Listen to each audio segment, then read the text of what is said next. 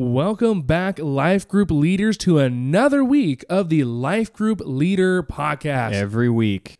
This is Pastor Evan, and I'm here with Pastor Hayden. Good to see you guys. And Pastor Hayden, do you want to do the honors of the Here at Compass? Here I am. Here at Compass Bible Church, we exist to make disciples of Jesus Christ by reaching people for Christ, teaching people to be like Christ, and training people to serve Christ. And everything we do here at Compass Bible Church, including this podcast, is to fulfill the mission of reaching teaching and training. Very good.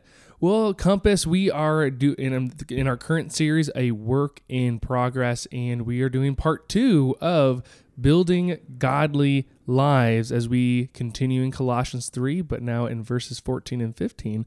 And let me read that to you right now. And above all these, put on love, which binds everything together in perfect harmony. And let the peace of Christ rule in your hearts, to which indeed you were called in one body, and be thankful. All right, Pastor Hayden, we are now doing part two of building godly lives. What, as life group leaders, should we be ready for as we uh, are about to listen to your sermon and to lead our life groups this week? Yeah, this is uh, part two because part one was last week, and it was so difficult not to preach uh, this uh, verse 14 last week because it is the crescendo of everything that we were talking about last week, especially in those virtues that we were discussing, and uh, because all of those virtues uh, have to be uh, wrapped up into or bound to verse 14 when it says, and above all these things. It means more important than all those things, or, or what makes all those things happen is because we have love. And it actually binds all those things together, which we'll talk about in a moment. But as we look forward to this week, we need to understand how uh, the agape love of Christ, uh, how, how God's steadfast love for us uh, is really the, the basis in which we get to have peace with others because that's what we were called to, how we can be thankful for others, and how we can truly love other people. And that's really what we're going to be talking about. And that's really what it means to be building a godly life. You cannot build a godly life without the agape love of God. And Pastor Hayden, what are some of the um, helpful application for us? You know, your three points uh, that you would have for us for this sermon. Yeah, if we want to build a godly life, we have to display. It's pivotal, paramount. We must uh, display the Christ like love uh, of God to one another. And it's got to be the primary motivating factor in our life. Uh, it really is the thing that, that motivates us and moves us to be godly, is because we love. We love God, we love other people. Uh, and it comes out in, in, a, in, a, couple different ways in the text. Number one is if we're going to put on uh, this love, uh, it has to be displayed in the way that we lay down our lives for our friends. Uh, that's exactly what Christ did. Uh, there is no greater love than that someone lays down their life for a friend, and it is really uh, the most important way that we show love is that we lay down our lives for others. Uh, secondly, is we need to lay down our preferences in the name of peace, and let me talk about that a little bit. I I believe I'll get into it in uh, in our sermon, but just for you life group leaders, this is so important the way that this is spoken in verse 15, it says, Let the peace of Christ rule in your hearts, to which indeed you were called in one body. There is a uh, there is an expression here that the peace that happens in our lives is what we are called to in one body. Uh, that is really important and significant for us because what we're not saying here is we need to lay down our preferences in the name of peace, and no matter what happens, what we're trying to do is have peace. Uh, and there, we had, there's no room for disagreements, no room for theological disagreements, no room for uh, confronting sin because we want to live in peace. And this isn't the peace that we're talking about here.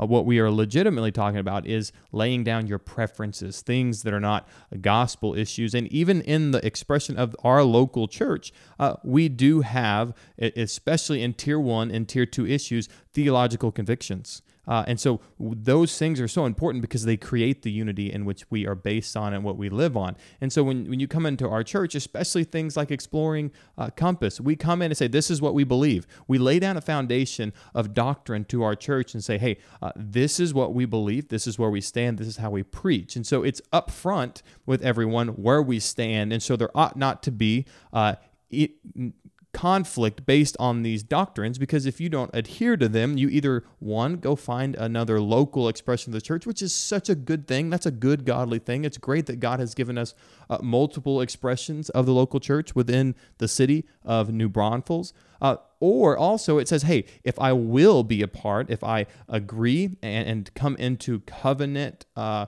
relationship, at least in the local expression here at Compass Bible Church, here in the Hill Country, I'm at least going to say, I know where we stand as a church. And even though I do not agree with this stance, or at least I haven't come up with an, uh, what I believe about this thing, you know uh, where the church stands. Therefore, you agree by being a part of our local expression to keep the peace when it comes to that. And so when we lay down our own preferences in the name of peace, we're not talking about, hey, uh, doctrinal uh, convictions of our church. Uh, we're not talking about uh, the, the primaries of the gospel. What we're talking about here is, hey, our church has agreed to come together uh, on these things. And among these things, uh, there is no wiggle room, so to speak, or at least everyone knows where they stand with that. Uh, but what it does mean is everything other than those things, there ought to be a conviction in our lives to lay down what we prefer in the name of the peace of the local expression of this church. It doesn't mean we let the Unitarian church across the road come in and to live in peace with them means we have to give up all of our uh, all of our commitment to God's word. No, no, no. It means that because we have a conviction about these things, we stand somewhere doctrinally uh, stable in these areas. Anything other than that, uh, you can lay down your preferences in the name of keeping peace in God's church. Uh, and allow the rule of Christ to create and keep that peace in our church. Does that make sense, Pastor Evan? It does. Whew, all right, because that's that's a hard one. Uh, because if we don't talk about this in this manner, I mean, you're going to have people from all angles saying, "Well, we can't just let everybody say what they want." No, you're right. That's why we have a doctrinal position in our church. That's why, as life group leaders, you all signed a doctrinal statement and a leadership covenant uh, because we will create peace by all of us coming together on the main things. Uh, and even this, a lot of secondary things. Uh, but with the other things, like, uh, you know, I guess throwing out things off the top. You know, how you educate your children. Uh, that's not a tier one, tier two biblical issue. And so we are going to uh, lay down our preferences, even though that we all have a real big, passionate, uh, you know, decision in our own families of how we're going to pursue that. Uh, we are going to lay down our preferences when it comes to other people in our church and how they choose to educate their children. Now, there may be a time in the future, someday, that that may not be the case, but it is the case. And so things like that. Uh, there, there are many, many other areas, but for the sake of time, we won't jump into a bunch of areas. But we have to make sure that as, as Christians at Compass Bible Church, we lay down our preferences in the name of peace because it is that peace uh, that, that we have been called to. Now, we'll talk about Kaleo in a moment. But then the last thing that we need to understand is we need to display our thanksgiving regularly. Uh, that means this it's not talking here uh, in the context about thankfulness to God, which of course we always ought to be thankful to God, and that needs to be something that we do every single day. But this is talking in the context of our relationships with others, our friends. Do you share your thankfulness with friends, with people in your life group, with people that you say you love and care about? Because if you don't, you're going to have a hard time uh, displaying Christ like love to one another. And so, you know, that's the three things we're going to focus on this week as we jump into our sermon and in our life groups. All right, Pastor Hayden, as we continue, we want to dive in and help. Uh, you want to help us, life group leaders, with some helpful insights and phrases, beginning with love. Now, is love like a coat or is it like a a band that keeps everything together. What is Paul talking about with love? Yeah, I think the, both of those references are, are accurate, right? It says, above all these, put on love, which binds everything together in perfect harmony. Uh, like we've talked about week in and week out over this sermon series, we are talking about uh, taking off and putting on, and it is, in, uh, at least uh, the analogy, talking about clothes and how we ought to wear uh, these virtues and in what way they are ought to be put on. And uh, in this case, we have love, which is to be put on above all your other clothes. And so you get dressed uh, and you understand that you need a coat, okay? Or you understand that you need a belt. You have all these clothes, but it's going to be that belt that you put around you that kind of holds them all together, okay? Especially if you're a guy, you wear pants, uh, you tuck your shirt in. Uh, and if you tuck your shirt in, you have your pants on, uh, it just can't all stay together super well if you don't have a belt on. And so you got to put that belt on, and it squeezes everything and puts everything in its proper place. And then your outfit's in perfect harmony because you wore your belt, or gals, you wear your coat and wear your jacket. Uh, it's just how it all works together. And it's all in perfectly harmonious when we put together uh, th- these things with love, when it's the overcoat of our life. And it's just a reminder that we cannot have compassionate hearts or kindness or humility or meekness without love. Of course, yeah. And so love is just the beginning and it's the most important because why? Because that's what God tells us. But there's another phrase, Pastor Hayden, that we we were discussing before this, or actually you just mentioned uh, earlier, kaleo, to be called. What does that mean? What is Paul talking about there? Well, if we know our Greek, uh, or at least if you've gone through exploring Compass, when we see that word called or kaleo, we, it should come to mind ecclesia, right? That's right. The called out, which is what Christians are. Ecclesia is where we get the word church and congregation and church body. Uh, and so when Paul says, uh, to which you were called, that should ring a bell that says, oh, that means uh, to which relationship with God you've been called to, which means set apart, called to something, means called into relationship with God and one another as a body of believers. And so uh, Paul is appealing to our mutual Christian faith. And he says that we're called uh, to live at peace with one another uh, through Christ. So, called here, and we even read this in one of our Greek English lexicons, and we'll read the definition there, is to urgently invite someone to accept responsibilities for a particular task. Well, as Christians, our particular task is to live at peace with people in love and it's implying a new relationship to the one who does the calling. Of course, we have a new relationship with God, uh, and so our life ought to look completely different. And so we're called to live at peace with people, uh, and that does mean there has to be a sense of unity in the local expression of the context of our church, and that's why we call people to peace and unity, and we do it with a purpose. And Pastor Hayden, what Paul is not implying here that this is just a yeah, a passive thing almost like there'll be peace by photosynthesis. Like no it's an right. active thing that we say no you're commanded to live in peace no live peaceably. Of course. Yeah i mean you got to work on it. It's not just going to passively happen. It's an active participation of all christians to live at peace with one another.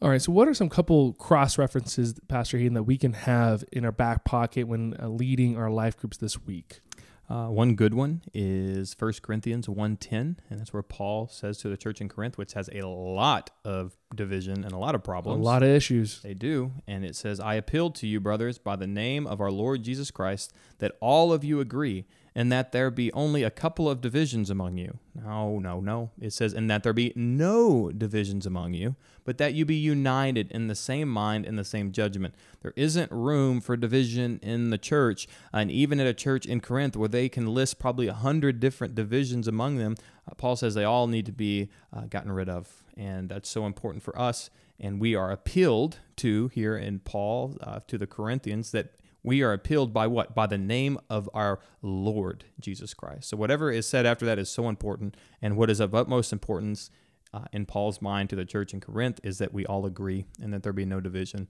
And that is the same uh, idea, the same understanding of our church that we have here in New Braunfels is that will there be no divisions and that we are all united in the same mind and the same judgment. And Pastor Hayden, what is another reference for us to have um, about love or even just how to properly express it and how to not properly proclaim that you have love. Sure. There's a great definition of love and how we know what love is and what we do with love in the passage of 1 John 3 16 through 18. And it says this By this we know love. So we can know love because of this definition that Christ laid down his life for us, and we ought to lay down our lives for the brothers. There it is. Like we know love because we saw it in Christ, and that's how we display love. And it says in verse 17, if anyone has the world's goods and sees his brother in need, yet closes his heart against him, how does God's love abide in him? That's the reason we talk so much about meeting the needs. You see a need, you meet a need. Because how in the world do we have all of these things, but we see someone in need, and yet we close our heart against them? And it does talk about the brothers here. So we are talking about Christians. Now, not that we shouldn't help people who aren't Christians, but it should manifest itself regularly within the congregation, with, within those who have been called out, the kaleo, the, uh, the ecclesia, the church.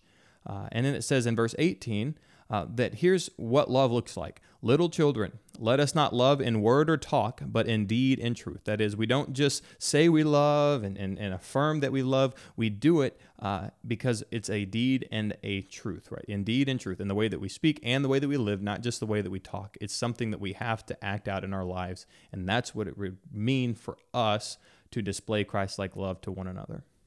Another reminder, life group leaders, as we read in our daily Bible reading in Mark chapter 7, uh, particularly in verses 5 to 13, this is what John is talking about, where the Pharisees and scribes were challenging Jesus about why don't they adhere to the laws and traditions of the elders, not necessarily the word of God. And Jesus challenged them right back, saying, "You you pretty much say you profess to love me. You say you love God, but and say that you obey the commandment, honor your father and mother." But instead you don't. You you withhold helping them and withhold honoring them and you show that you really don't love god or really love other people. So even as christians as people who are you know, religious like the pharisees we got to be careful for our own lives to make sure am i actually living at the love that first john talks about? Uh, pastor hayden we need to for the sake of time to move forward into our application direction. So uh, application question direction so, what is the direction you want us life group leaders to take as we prepare to lead our life groups this week? Of course, we'll have a number of questions, but they all should really revolve around this simple concept and question is why don't we see more Christ-like love in our churches and families? Like why is it that people have to search far and wide to find churches that exhibit the Christ-like love uh, in uh, in real time. Like we see it, we may even hear it from the pulpit, but do we see it in the lives of others? And that's why at our church we're going to call this out. We're going to kaleo this in our church. Like it's going to be something that we call everyone to that we're loving each other through word and deed. And the question you should ask yourself and your life group is how can you change that in your own life? Like, what is that? How do we change in our own life on a regular va- basis to show more Christ like love? And so that's something you're going to be called to do this week in your application questions is to give examples, look into your own life, and uh, assert in particular areas how you can show more Christ like love and how that can play out in our church. And remember the motivation, life group leaders. It's to make sure that we display who God is to the world. You know, you know, uh, shine your light before the world, so that when the world sees you, they would see Christ instead. Instead, so the reason why we want to love each other in the church is not for our selfish and focused needs. No, it's to display the the glory and beauty of God to a, to a lost world that desperately needs it. Um, and speaking of, there's a resource that you know, Pastor Hayden, you want to share that that's going to really help you understand. If you do this for the purpose of glorifying God, you'll be able to do this a lot better. So, what's the resource that you have for us life group leaders? A really good book for you guys to read, especially when it comes to the conflict that we face. And it's often why we don't express love because we allow conflict to get in the way of good, godly relationships. There's a book by Ken Sande and Kevin Johnson called Resolving Everyday Conflict. Be a great, uh, a great volume for you to have uh, and to be able to recommend there, even to your uh, small groups, and talk about how we can understand the, the origins of conflict, how we can look at conflict with a biblical worldview, and how we can own our role and offer forgiveness in the midst of conflict. And that's what we have to do as a church to maintain the Christ like love in that environment uh, every single day. Uh, and uh, yeah, uh, uh, what we want to, uh, as we get into announcements, we're looking at getting you guys another volume to be reading through called Spiritual Leadership by Oswald Sanders. We'll be giving this book to you guys this weekend at church, or if you're listening this past Sunday, we you should already have this in your hand. Get ready to start reading this because we're going to go through it uh, chapter by chapter, and we're going to be doing the training right here on this podcast. So, usually, right here, right now, we're going to go into announcements, but in the future, we're going to be talking about spiritual leadership by Oswald Sanders and looking at the principles of excellence for every believer. And we want to pour into you guys, and this is a great way to do it. So, be sure you grab your volume of spiritual leadership this Sunday at church. If you don't grab it there, let us know. We'll get it to you as quick as possible. Pastor Evan, got any other announcements here in the last brief seconds? All right, we have a few announcements. Uh, by this time, you hear this podcast, the women's breakfast should already have happened. Uh, but we have the men's breakfast coming up Saturday, March 5th at 9 a.m. And so I'm really excited to uh, preach at that, preaching on demonstrating wisdom, but also have a great time of breakfast and fellowship, of, and of course, diving into God's word. So, men, let's make sure that we all go to this and invite other men in the community to hear the gospel and see and meet God's church through the men of the church. Also, for those who um, are going through Exploring Compass, part two is coming up on Wednesday and now a two week class. So, uh, if there's anyone in your life group that needs to complete the last part of uh, Exploring Comp- Compass, just make sure they register online uh, at compass, uh, compasshillcountry.org and it's at Pastor Hayden's house. And then, Pastor Hayden, we have a two more announcements. I want to, well, one more announcement, excuse me, and that you are very passionate about. Yes, we have a prayer night, our first corporate prayer night at Compass Bible Church Hill Country since our launch. All right. And we are meeting Sunday, March 6th from 5 to 6 p.m. at 2415 Lifehouse Industrial Drive. We're going to pray in the building in our brand new facility. Ooh. It's not finished yet, but we're going to pray that that happens. Uh, we're going to pray that we can get in there before Easter. We can pray that God's going to use this as a headquarter for reaching, teaching, and training here in New Braunfels. So be there on Sunday, March 6th. There will be no childcare. Bathrooms will be exceptionally limited. So make sure you go to the restroom before you get in there. Make sure you have a place for your kiddos and make sure you show up and let's pray the socks off of this building. All right. There's so much more to talk about, but we cannot wait to worship with you uh, this weekend. We can't wait to see all God does in the life of our life groups. So we look forward to seeing you guys soon.